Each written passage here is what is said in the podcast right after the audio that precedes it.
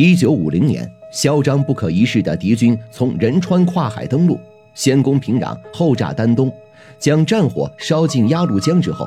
我军同意军事援助计划，百万志愿军秉承保家护国的崇高革命信念出国参战。敌我双方共投入兵力多达二百五十五万余，我军在武器装备严重劣势的前提下顶住压力，与敌展开五次大规模战略战斗。最终以付出六十三万人的代价，成功换取敌军五十七万余人的伟大胜利，不仅强硬打击了敌军的嚣张气焰，也打出了我军的军威和国威。最终在一九五三年将敌军拉上谈判桌，签署停战协议，也为我国赢得了七十多年和平稳定的发展环境。但战争开始后的五次大规模战役冲突，全部集中在战争初期。也就是一九五零年十一月至一九五一年六月之间，而从一九五七年七月往后，敌我双方却再未爆发过投入百万兵力规模的大型作战。可这场支援邻国的战斗时间却一直持续到了一九五三年年中，才终于画上了休止符，多少让人有些奇怪。一年打完五次大规模战斗后，剩下的两年，双方又做了什么呢？其实，从一九五一年七月份结束了五次战役后，敌我双方就已经开始了谈判，并提出了以三八线划分南北战区的建议。但没想到，这次停战协议的谈判竟然整整谈了两年，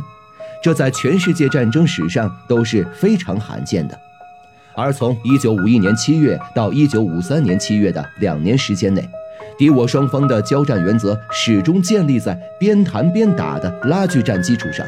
此外，五次战役结束后，敌我双方的实际军事控制范围仍然在三八线南北两侧，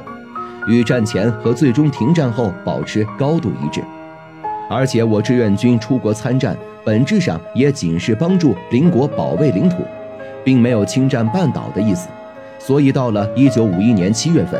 这种战略目的已经初步达成。其次，志愿军仓促出国作战，在没有武器装备优势的情况下，兵出奇招，采用大胆穿插、分割包围、近战夜战等战术，在战争初期屡试不爽。但到了1951年初拉开的四五次战役中时，这种战术战法取得的效率和成果已经不再明显。加之我军暴露出来的后勤短板和没有空军有效支援等问题。已经很难继续向南深入。虽然当时志愿军总部有提出第六次战役的想法，但却被暂代总司令的邓华上级否决，提出了巩固战线的最终目标。而敌军通过在一年的战斗中，对我军鲜明的强硬作战态度已经有了深刻体会，感觉想要武力统一半岛不可能实现。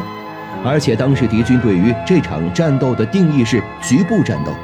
并没有轻举国之兵压境，加之外界舆论和经济压力，想要打出真正的歼灭战，占领大片土地是不现实的。所以，从一九五一年七月开始，敌军就已经有了停止战斗的打算。